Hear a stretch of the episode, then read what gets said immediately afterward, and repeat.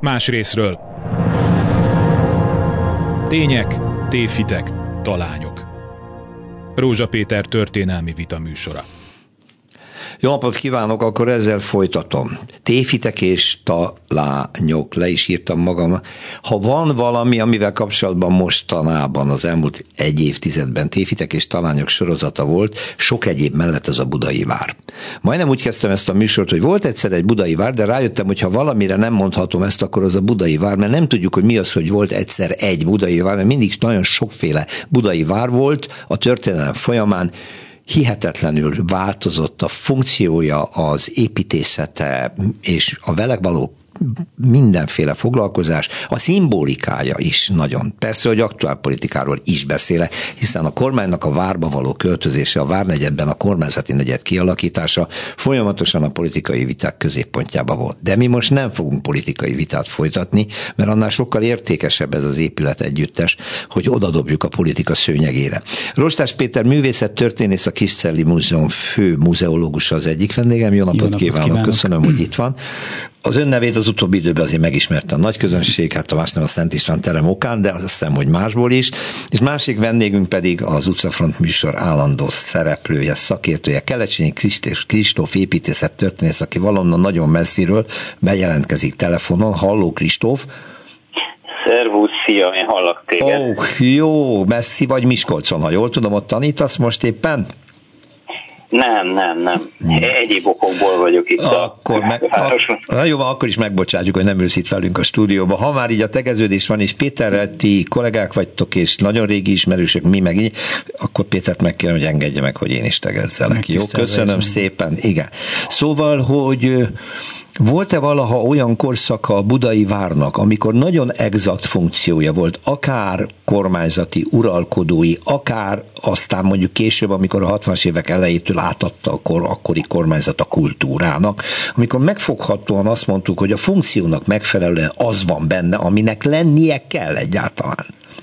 Hát az, hogy minek kell lenni, az nyilván egy vita kérdés, de az kétségtelen, hogy a 59-es hát, gazdasági bizottsági határozat után itt egy kultúrfórum alakult ki a, a magában a szorosan vett palotában, és a Várnegyedben is. Ugye ide költöztek a kutatóintézetek a Várnegyedbe, és a, a kutatóhelyek, illetve a kultúrintézmények foglalták el a palota épületet. Tehát akkor vegyük a Nemzeti Galéria, Budapest Történeti Múzeum, az Országos Széchenyi Könyvtár és háttérintézményei, és még a Tudományos Akadémia intézményei, tehát sorolhatnám. Levéltár ugye ott Levéltár, volt. igen. És hát ez, ez, hogy mondjam, ez évtizedekig egy, egy common sense volt, hogy ennek, ennek így kell lennie. A 2000-es évek elején kezdődött egyébként, és, és egyébként pártsemlegesen, tehát vagy párt függetlenül a, annak a kérdésnek a feszegetése, hogy nem lehetne-e a palota és tágabb környezete vegyes funkciójú. Tehát már a 2000-es évek már elején 2000 itt gondolkodtak ezen? És nem csak 2002 előtt, hanem 2002 után is. Ez komolyan fölmerült, kormányhatározat is született erről, hogy a Szentgyörgy tér beépítésénél államigazgatási funkcióval is lehet számolni. Oh, szóval mindenki megcsapott az, hogy a királyi várba szeretne fölmenni kormányozni, vagy Kristóf szerinted a helyén volt az, amikor tisztán kulturális funkciók voltak a várban? erre így, a kérdésre így nehéz válaszolni.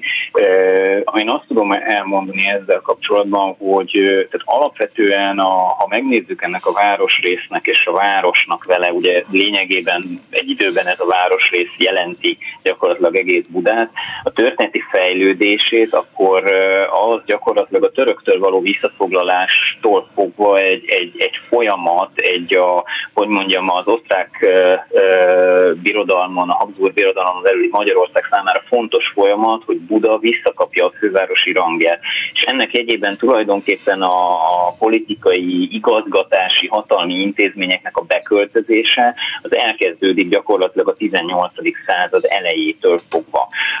Az, hogy ugye itt 1945 után egy teljesen más jellegű használat valósul meg, az én azt gondolom, hogy egy, egy kettős okkal magyarázható. Egyrészt volt egy szimbolikus oka, vagy politikai oka, ha úgy tetszik, a, az 1945 után berendezkedő magyar államhatalom úgymond ö, szimbolikus ö, értelemben is igyekezett szakítani azzal, hogy, hogy itt a, a, a várban legyenek intézményei. Megjegyzem, ez nem volt evidens, tehát 1945 tavaszán, amikor az első beindulnak az újságok és az első cikkek már nyomon követhetők, akkor, akkor azért még arról volt szó, hogy a miniszterelnökség visszaköltözik, hogy a külügyminisztérium itt maradhat, tehát nem volt egy ilyen vettiszta koncepció, ez később alakul ki majd a Kádár rendszerben, és a másik gyakorlati ok pedig az volt egészen egyszerűen, hogy ez a városrész romokban állt. Itt ezek az épületek gyakorlatilag nem voltak alkalmasak arra, hogy meginduljon bennük a, a, az államigazgatásnak és az állam irányításának a, a, az újra, újra tervezése és újraindítása és innentől fogva máshol kerestek ezeknek az intézményeknek helyet. Igen. Tehát ezt látni kell, hogy ez nem csupán egy politikai szimbolikus döntés volt, hanem egy, egy praktikus szempont. Is. Nagyon fontos, amit mondtál, hogy romokban állt. Ugye a budai vár történetében ezek mindig-mindig ilyen szimbolikus, később kialakuló szimbolikus évfordulók, mert a, a általad említett 1686, tehát a töröktől való visszafoglalás igen nagy rombolással jár, ha jól tudom, sőt el is kezdik bontani a falakat.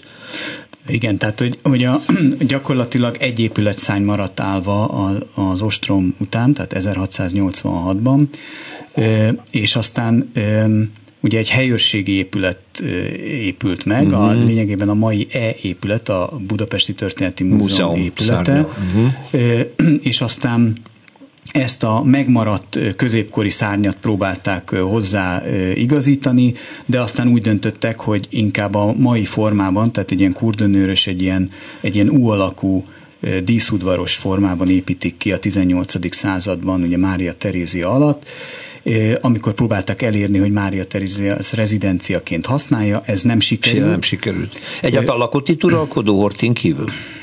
Hát nem lakott, de Ferenc József ezt, ezt elég intenzíven használta, használta. a közhiedelem ellentétben. Tehát itt, de a koronázása nem ott volt, nem a várban, vagy a, ott volt? A koronázási Mátyás lakoma templom? az ott volt, ja, lakoma a, ott volt. A, a várban volt, nyilván a koronázás a Mátyás templomban volt, mint egy negyedik Károlyé is, Igen. de a, a, a negyedik Károly koronázáskor is használták a palotát. Használták. Uh-huh. Annyit tennék még hozzá ahhoz, amit Kristóf mondott az előbb, hogy ugye itt azért 45-től valóban elkezdődik egy a közgondolkodás egy ilyen kulturális hasznosítás irányába. Itt mint a Fülep Lajos fölveszi, fölveti, hogy legyen egyetemi város, de aztán 49-ben viszont születik egy határozat, hogy ez pártközpont lesz. Hát Istenem. És, el tudom képzelni, vörös csillag a, a, a galéria tetején, vagy a budai palota hát tetején. Azt hagyján, hogy vörös csillag, de ugye itt Rákosi rezidenciáját Akarták. építik a, a D épületben, vagy akarják megépíteni a D épületben, már a bebutorozásra is komoly lépéseket tesznek, az Iparművészeti Múzeum, Múzeum csapata mozgósítva van, hmm. és és ez, ez a program 53-ig viszonylag intenzíven megy előre. Szociál felépítmények készülnek el. És elkészül a déli összekötő szány, ami ugye napjainkban ugye figyelem középpontjába került, a déli összekötő szánynak elkészül a szerkezete, tehát idősebb Kocsis Iván tervei alapján szociál belső építészeti ö, kialakítást kap, ö, szociál ö, fül, ilyen szoborfülkékkel, és és aztán 53-ban elfogy a pénz, illetve leváltják Rákosit, és akkor beáll egy ilyen tűzszünet, vagy hogy mondjam, és aztán 56-ban kezdik el újra még a forradalom előtt kezdik el újra feszegetni, de lényegében nem történik semmi, és aztán 56 után, 57-ben adják át igazából az épületet a hazafias népfrontba tömörült társutas hát szellemi körnek.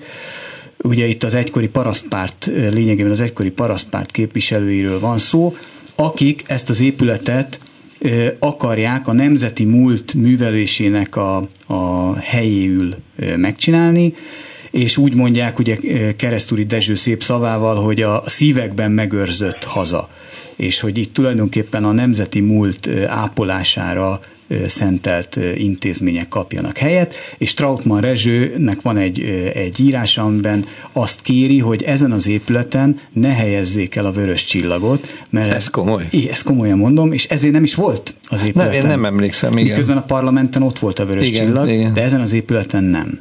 Tehát valamennyire tisztelték ennyiben. E, ez egyszer megkapta a HNF a, a, ezt, ezt játszóteréül, és ennek megfelelően, mivel ez nem a fősodornak volt a, a hogy mondjam, a, a reprezentációja, ezért Kádár nem biztosított se elég pénzt, se elég kapacitást, építőipari kapacitást ennek a megépítésére is. Ez a palota E, ezt mutatja, tehát a megépült 1985-re elkészült palota tulajdonképpen ezt a e, hiánygazdálkodást mutatja, a végére a teljes nihilizmusba és tényleg a, a legpőrébb e, kivitelre szorítkozott. Na most akkor innen indulunk ki, akkor majd oda térjünk vissza akkor Rostás Péterrel is, és Kelecsényi Kristóffal is, hogy a várral kezdeni kell valamit, a várral építészeti, műemléki szempontból is kezdeni kellett valamit. Erre rátelepül az, hogy a kormányzat oda teszi a központi intézményeit, ami nem jó, a közönség szerint ugye idegen, mert egy történelmi környezetet inkább vissza kéne adni az embereknek, egyáltalán miért, de ez mind-mind kérdés. De Jól tudom, vagy lehet, hogy tévedek, ezt most Kristóftól kérdezem, hogy az ilyen történelmileg szimbolikusan fontos egykori birodalmi épületek többsége Németországtól Franciaországon keresztül nem a közművelődésé, nem a kultúrája jellemzően?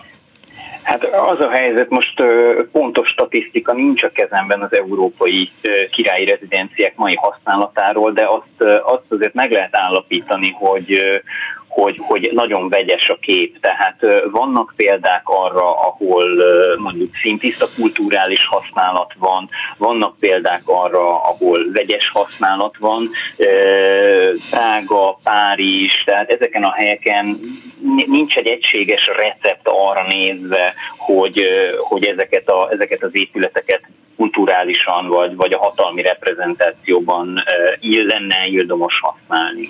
Illetve én, én azt gondolom, hogy az esetek többségében vegyes funkcióról van szó, tehát mondjuk mit a Prado az, az például egy homogén kulturális funkció, de mondjuk a, a Hradzsin vagy a Hofburg a Bécsben e, ezek vegyes funkciójú, mint ahogy a Kreml is.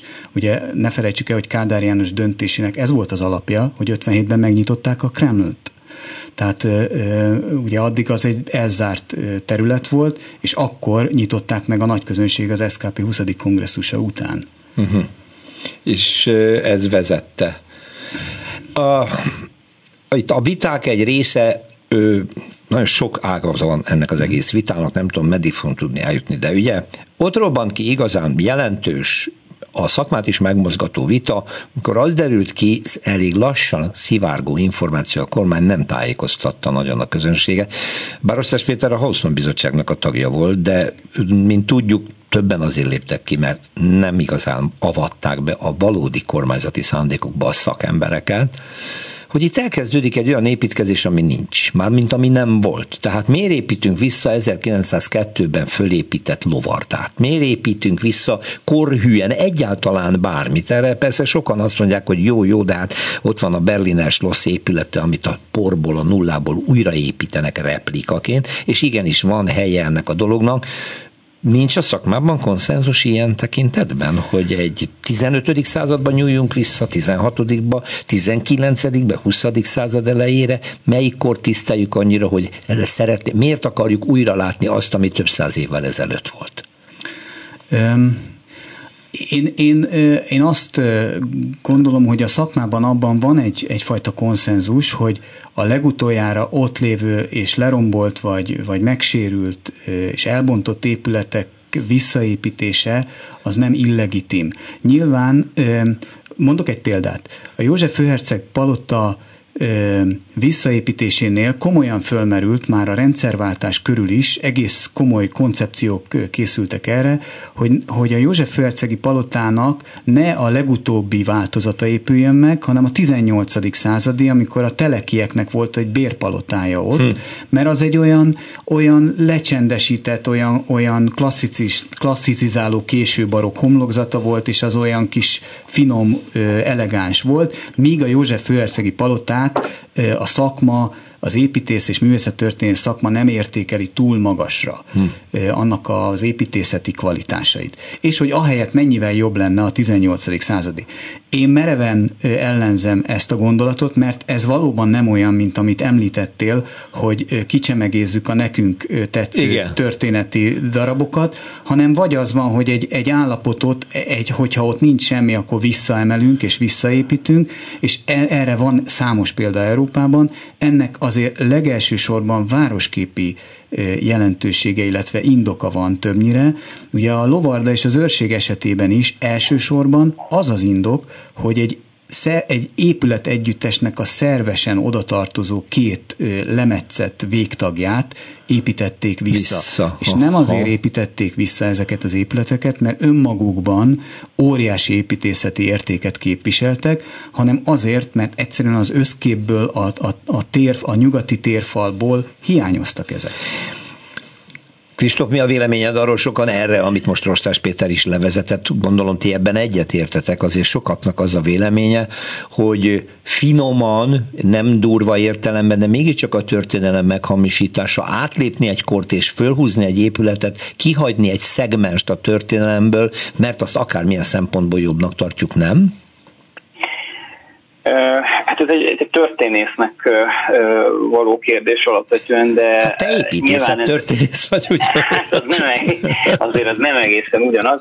A, a, alapvetően igen egyetértek ebben az egész kérdésben Péterrel, tehát nem nagyon tudok én sem mást mondani. Ennek az egész visszaépítésnek nevezzük így ezt a folyamatot, ennek gyakorlatilag a 20.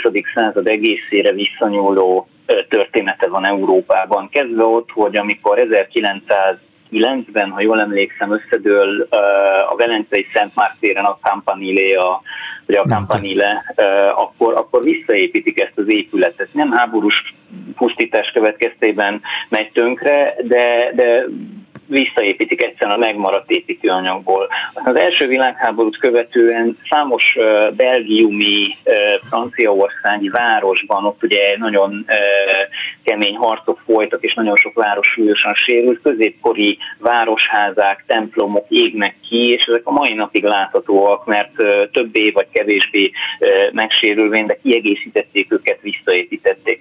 És én itt azt gondolom, hogy, a, a, hogy egy kicsit inkább kiegészítsem azt, amit Péter mondott, hogy itt a kérdést ketté kell választani. Nagyon sokszor elmegy ez a vita abba az irányba, hogy na de ezek az épületek úgy művészetileg mennyire értékesek. Egy visszaépítésnél, egy visszaépítés aktusa az nem egy művészettörténeti építészeti megfontolású döntés, hanem egy mondjuk így politikai kötőjel, társadalmi döntés. Arról szólnak ezek a, ezek a beruházások, és arról szólnak ezek a visszaépítések mindig, hogy az adott közösség, az adott közösség egy része, nyilván nem beszéltünk sose egységes közvéleményről, de hogy van egy része a közösségnek, aki úgy ítéli meg, hogy ezeket a dolgokat viszont lehetne, vagy viszont kellene látni az adott helyen.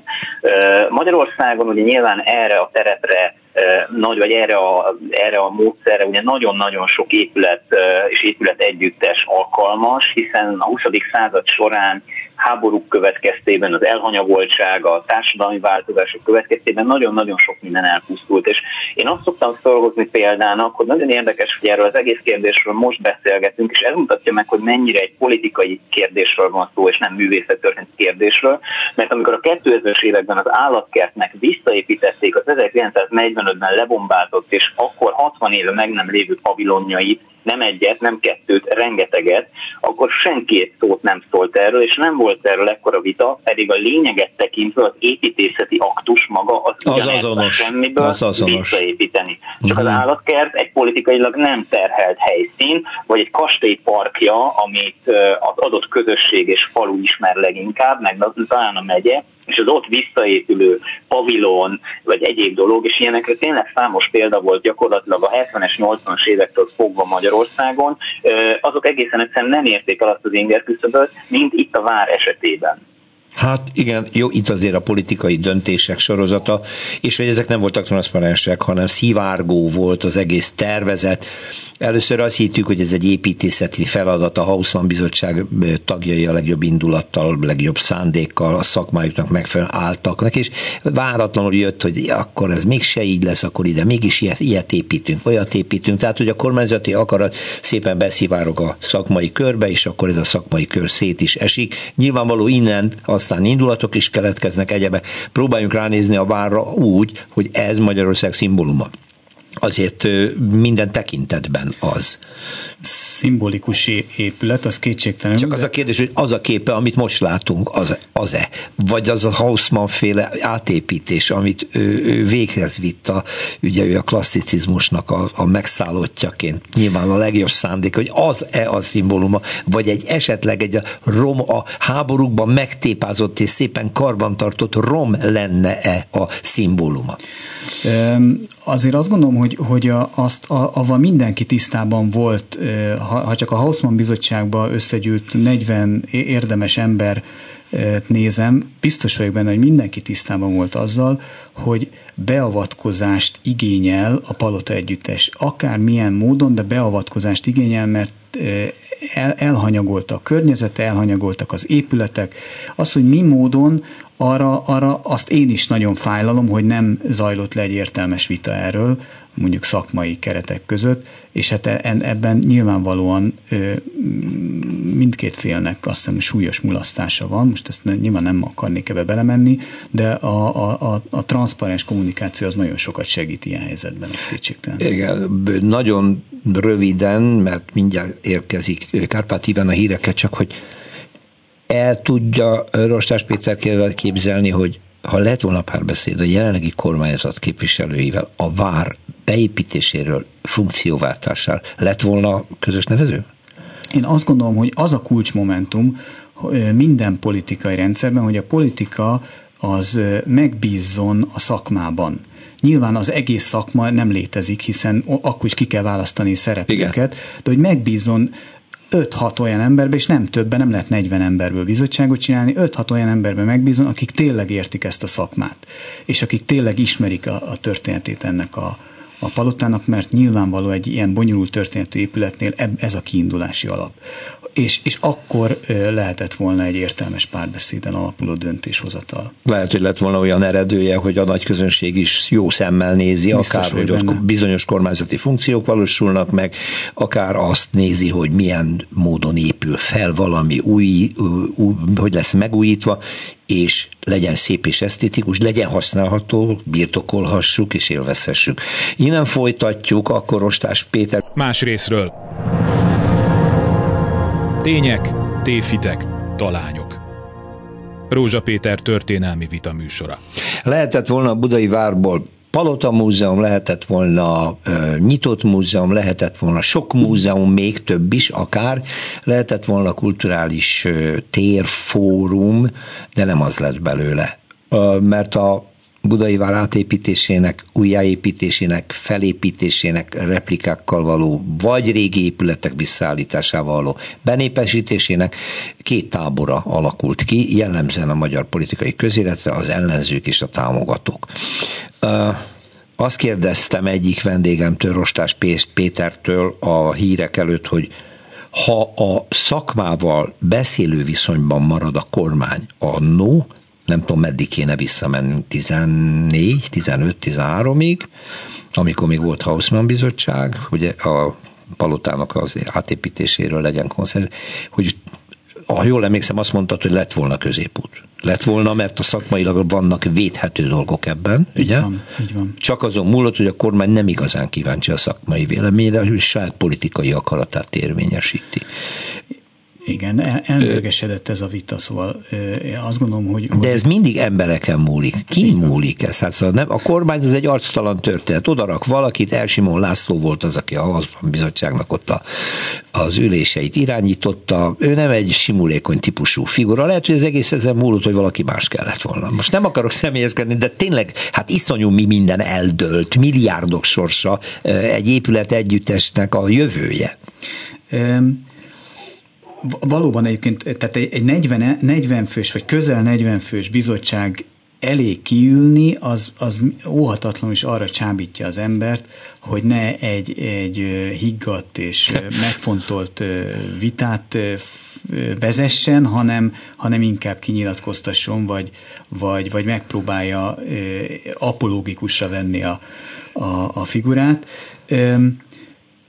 Attól függetlenül én azt gondolom, hogy ami eddig megvalósult a, palotában, bár sok támadás éri, de én szerintem a szakmailag védhető, és, és az én szakmai meggyőződésemmel többé-kevésbé egybeesik. Tehát az építészeti megoldásokat, visszaépítéseket, Igen. rekonstrukciókat tekintjük, Igen. bezárólag akár a Szent István terem Igen. egészen csodálatos helyreállításaig, majd beszéljünk arról, hogy ez helyreállítás, vagy mennyiben módosítás, ezek szakmailag teljesen adekvátok. Én azt gondolom, hogy uh-huh. a mhm. szakma többsége, még az azok is, azok a kollégák, akik egyébként nagyon ellenezték ezt az egész programot, és, de aztán bekerültek mondjuk falkutatóként. Uh-huh. Amikor elkészült a déli összekötőszány műemléki helyreállítása, akkor, akkor azért úgy nyilatkoztak, hogy ez így rendben van. Mert, mert összességében ez a program azért a szakma szabályai szerint zajlott. Uh-huh. Bár nagyon hogy mondjam, ugye hangos politikai mezőben, de alapvetően tényleg a műemlékvédelmi szakma szabályai szerint jártak el a kollégák. Nyilván. Nem ezzel van a baj, hanem azzal a vitával, ami most már végképp nem ránk tartozik ebbe a műsorba, hogy kormányzati funkcióknak kellene itt lenni, vagy pedig más funkcióknak lett volna szerencsésebb helyet találni, mert a kormányzati funkciók akkor úgy találkoznak az építészetivel, hogy a kormányzat szimbolikusan használja ezeket a történelmi tereket, és a maga identitását erősíti vele. Um, szóval szeretünk beülni a trónba, mert azt mondjuk, hogy olyasmi, mintha mi lennénk a királyok. Most viccelek. Igen, De csak közben meg, azt, azt ugye mindig föl szoktam vetni azt a kérdést, és akár vissza is kérdezhetek, hogy amikor a Sándor palotát újraépítették, és ez nem, most nem az első Orbán kormányra gondolok, hanem jóval korábban ugye fölépítették szinte a teljesen elpusztult Sándor palotát, az miért nem okozott ilyen politikai sokkot? Ott volt a miniszterelnökség a két világháború között, ugye 1867-től ott volt a miniszterelnökség, de igazán egy, egy ha, ha tetszik, politikailag uh-huh.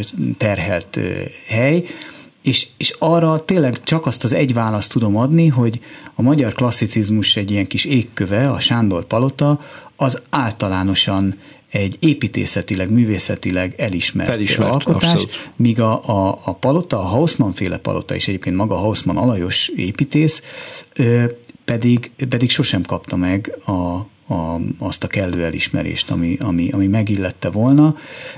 A késő historizmus Ibl Miklóstól fölfelé általában egy nagyon-nagyon negatív megítélésben részesült ugye az 1950-es évektől, hiszen ez ugye, ha most nagyon leegyszerűsítem, ugye azt mondják, hogy az imperializmus, ami korszakával egybeeső késő historizmus, az egy nagyon negatív művészettörténeti korszak volt az 50-es évek megítélése szerint, és hiába voltak már a 70-es évek végétől, ugye Cagány István munkásságától Hausmann-t átértékelő tanulmányok, de azért a, a közízlést, a művészettörténeti mainstreamet ez, ez azért nem tudta úgy elmozdítani, hogy egy Hausmann alkotást is megfelelően tudjon értékelni. Milyen érdekes, ez most így ezt hallgatom Rostás Pétertől, mert ez számtalan Hausmann épületet csodálunk meg a műegyetemtől kezdve most sorolhatnám, de akkor az építész, hogyha beleártja magát egy ilyen nagy évű munkába, akkor óhatatlanul egy politikailag sodródik valahova akarja, ha nem.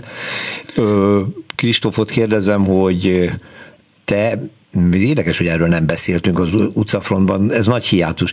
Egyáltalán, hogy te hogy állsz a replikákkal? Mert ugye most a Sándor Palotát hozta föl Rostás Péter nagyon jó példának, kérdezhetném tőled, hogy te is pártolod az, hogy valamit úgy építsünk vissza valamikori korból, mint akkor volt? Hát ez a kérdés általánosan nem lehet válaszolni, de azt viszont el tudom neked mondani, vagy a hallgatóknak és neked, hogy, hogy gyakorlatilag én azt szoktam erre mondani, hogy szerintem ez nem, nem ördögtől való. Tehát bizonyos körülmények és bizonyos peremfeltételek mögött én, én azt gondolom, hogy, hogy ez egy támogatható dolog. Tehát vegyük az egyik leghíresebb példát, Dresdai Frauenkirche esetét. Ugye ez, ez, ez volt talán a, a 2000-es évek után beinduló ilyen új építési hullámban, ami ugye most már Magyarországon is itt van, de Lengyelországot, Németországot is érinti, érintette. A legszimbolikusabb projekt, és én erre azt tudom mondani, hogy igazából nem látok olyan okot, ami miatt egy, egy várost 2020-ban, vagy mondjuk a 2000-es években arra kellene kényszeríteni, hogy, hogy mondjuk egy abban a formában a, a, a saját azonosságához jobban hozzátartozó épületet nézzen, ahogy az mondjuk ott a város közepén ott volt hagyva romként. De nyilván ezek nagyon egyedi esetek minden esetben, és én, én azzal nem értek teljesen egyet, hogy, hogy történelem hamisítás lenne. Ez azon, hogy az építészet szerepének egy kicsit a túlhangsúlyozása.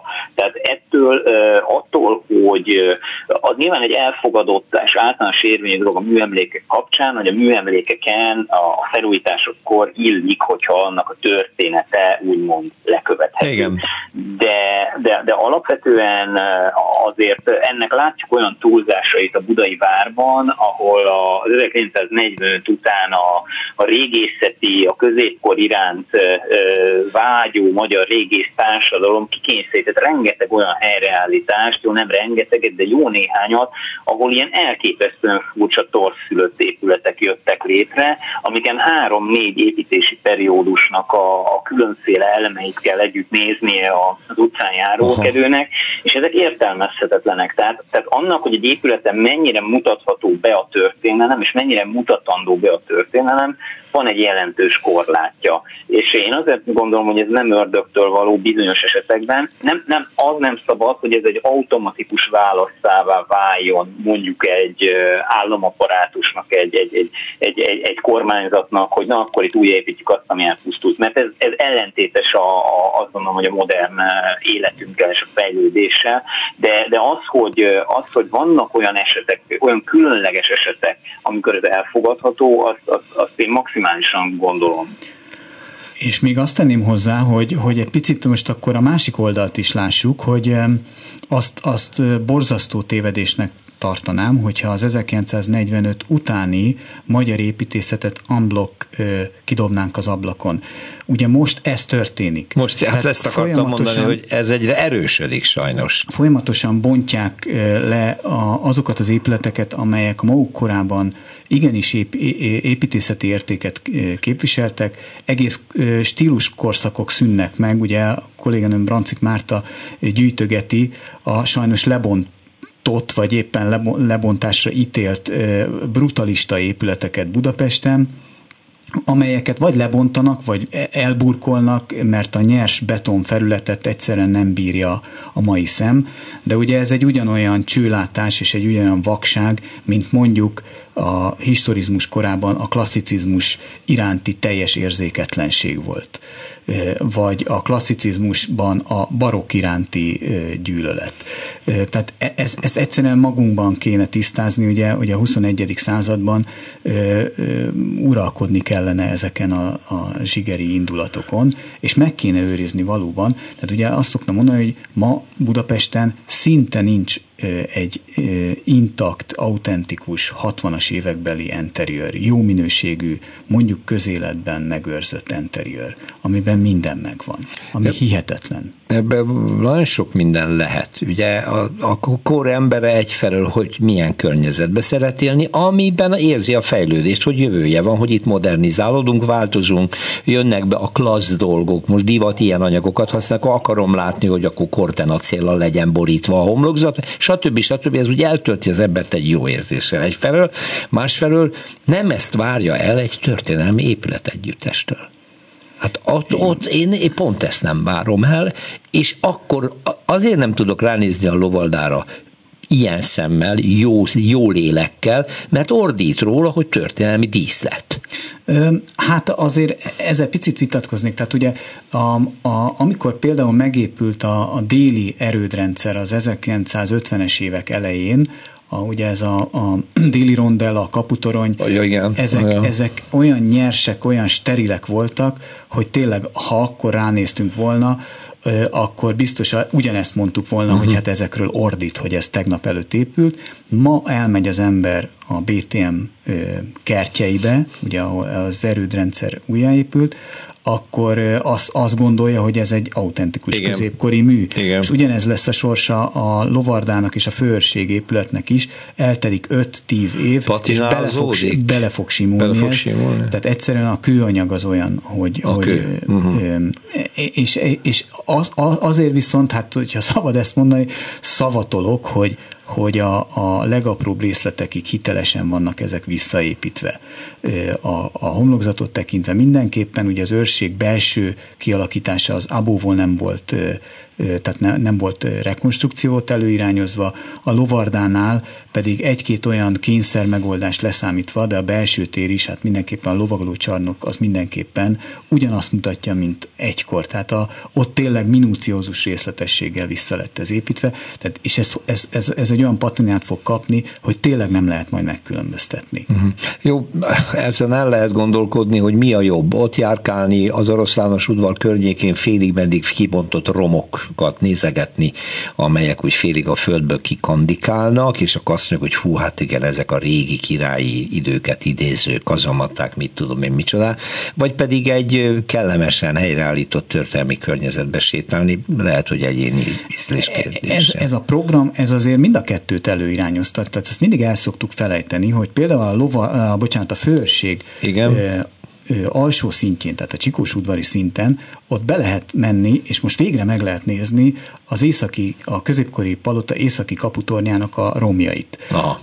Amit eddig nem lehetett. Ez föl volt falazva 10 méter, vagy nem tudom, 5-8 méter magasan föl volt falazva, egy értelmezhetetlen rekonstrukció, egy sematikus rekonstrukció volt. Most ezt majd meg lehet nézni a program része volt az, hogy a nagy udvar, tehát az oroszlános udvar alatt mutassuk be a középkori palota falait oldalról. Ugyanezt történt Brüsszelben a királyi palota alatt, a középkori szint, tehát föltárták és bemutatják, anélkül, hogy, hogy egy, egy sebet ejtenének a, az újkori palotán, tehát a föld alatt marad ez az egész, vagy a Louvre középkori részeinek a bemutatásával ugyanezt történt, vagy, vagy mondjuk a, a krakói posztócsarnok alatti feltárást. Ugye a régészeti szintet föltárták, bemutathatóvá tették, óriási közönség sikere van ennek, és mindjárt érthetővé válik a topográfiája a középkori palotának, ami most nem az, ma nem érthető. Ma, ma a véd, védműveket látjuk, de magát a palotát egyszerűen nem érzékeljük, hiába van a burkolatba jelezve. Uh-huh,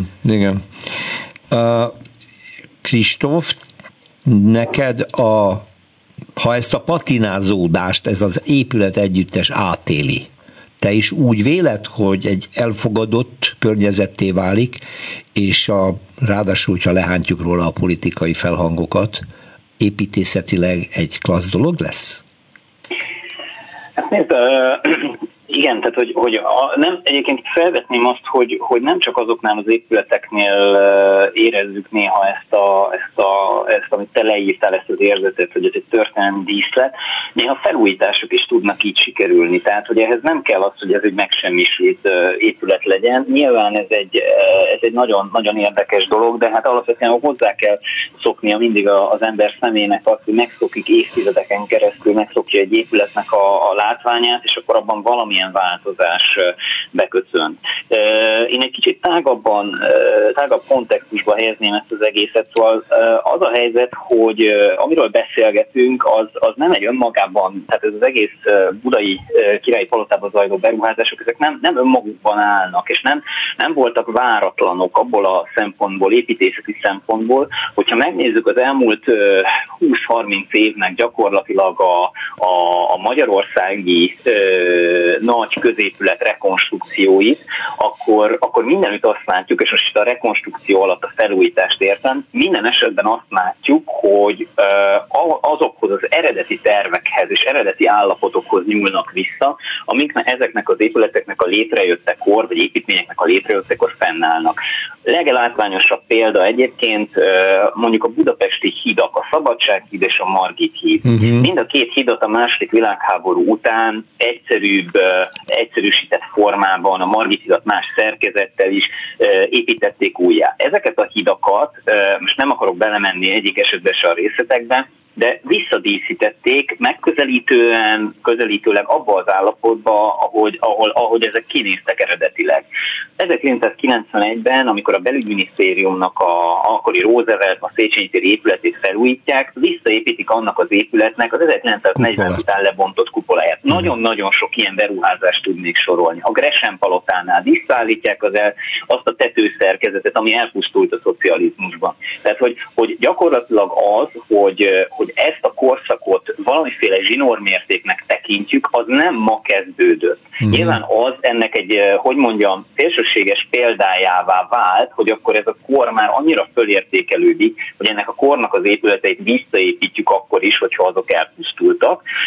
Ugyanakkor azt hozzátenném, itt kapcsolódnék a, a, a második világháború utáni építészetről mondottakhoz, hogy azt ne felejtjük el, hogy a lovarda és a főőrség esetében nincsen olyan jellegű konfliktus, hogy, hogy itt le kell bontani valami építészeti értéket. Ezeknek az épületeknek a helyén űr volt, hiány, a, a főösség épülete helyén jó, hogy egy sétány volt, de egy hatalmas luk is, a, a lovarda helyére pedig, ha jól tudom, akkor soha nem lehetett bemenni, az mindig is egy lezárt Igen, terület. ez le volt zárva, ez tényleg le volt ez zárva. Egy, ez egy fontos szempont, és ezt szoktuk elfelejteni, hogy 1985-ben nem elkészül a budavári palotának a, a, és az egész palotanérnek a rekonstrukció, hanem inkább félbe marad. Félbe Igen. marad, sosincsen mhm, befejezve. Uh-huh. És pontosan ez az, ami miatt erről egy ilyen diskurzus folyhat ma. Mert egészen más lenne az eset, hogyha annak idején a, a, az 1990-ig tartó időszak megfogalmazott volna valami építészeti választ erre az egész kérdésre, ami ott a hegyen fönt van,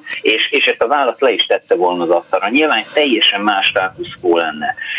Úgyhogy, úgyhogy e, ezeket a szempontokat szerintem, ha erről beszélgetünk, akkor mindenképpen érdemes figyelembe venni, és még egy dolgot mondanék, az eredeti kérdésedre is válaszoljak, Péter, hogy, hogy én azt gondolom, hogy ha, ha, ha ezeket az épületeket fölmegyünk megnézni, ha a Szent István termet fölmegyünk megnézni, és megkérdezzük azokat az embereket, akikkel fölmentünk, akár kormánypártiak, akár ellenzékiek, nem ezen a pártpolitikai törésvonalon lesz az a, nem, nem ott fog elhelyezkedni az a tengely, hogy ez nekem tetszik, és nekem nem tetszik. Aha. Egészen máshol fog húzódni, és, és egyre kevésbé fog ez az egész érvényesülni az elkövetkezendő években, évtizedekben. Erre van egy nagyon jó példa, gyorsan elmondani, és aztán a Szent István teremről nagyon szeretnék hallani, hogy a Komáromi csillagerőd elképesztően csodálatos felújítása és ugye múzeumi funkciónak való átadása, ami mostában történik, ugye a gipsz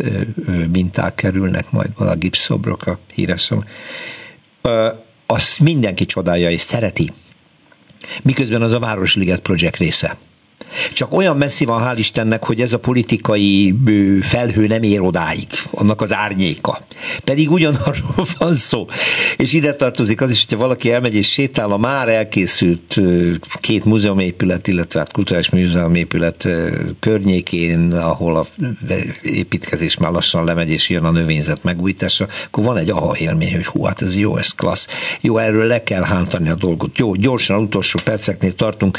Rostás Péter Szent István terem. Ugye az egy nagy politikai döntés volt annak idején, nem tudom mikor, hogy azt meg kell építeni, mert egy kell egy reprezentatív nagy tér, nem? Nem, nem. Ezt szeretném eloszlatni ezt a tévhitet. akkor Tehát ugye ez egy, ez egy múzeumi projektnek indult. Igen. Ezt egyébként 2001-ben én betettem először föl, amikor volt a BTM-ben egy nagy palotatörténeti kiállítás, hogy ez a BTM területén van, ez a Szent István terem, vagy volt. Volt. És hogy, hogy ezt vissza lehetne építeni, ez egy 70 négyzetméteres terem, nagyon drága visszaépíteni, viszont egy olyan attrakciója lenne ez a múzeumnak, ami mindent vinne, egy másik fejlődési pályára állítja Aha. a múzeumot. És aztán 2014-ben, amikor megint meglettem kérdezve, akkor én ezt javasoltam, azért is, mert magát a déli összekötő szárny átépítését is egy olyan körülhatárolható projektnek gondolom, ami nem befolyásolja, nem határozza meg a teljes épület együttes további sorsát. Ugye van egy palota történeti kiállításunk Igen. 2013 óta a szomszédos lépcsőházban, ami egy ilyen nagyon reprezentatív nagy lépcsőházi tér, tehát ennek a betetőzése, a highlightja lehet tett volna, illetve lenne ez a terem. Más kérdés, ugye itt a, a kicsit másképp alakult ez a dolog, én ugye már nem vagyok vezetője ennek a múzeumnak, és most nem a múzeum csinálta meg ezt a termet, miközben persze személyesen én voltam ennek a, a, a szakmai, hát mondjuk irányadója, Szóval, hogy, hogy én azt gondolom, hogy ez nem egy, ez nem egy politikai reprezentációt nem. szolgáló tér.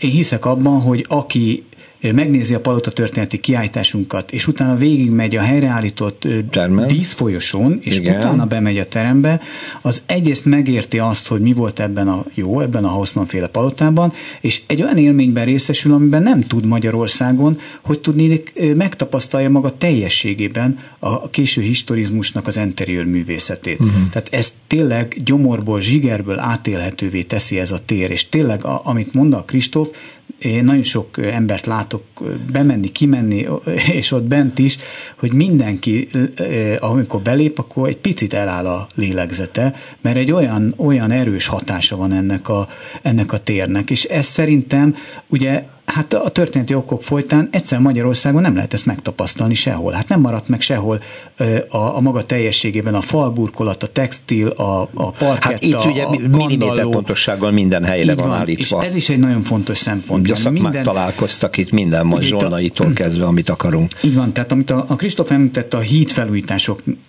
nem mindegy, hogy hogyan van rekonstruálva valami. Igenis, ha rekonstruálunk, akkor az csak tökéletesen, hitelesen, milliméter pontosan lehet, mert különben félre megy az egész. És ugye a 80-as években helyreállították a Schiffer villát például a Munkácsi utcában.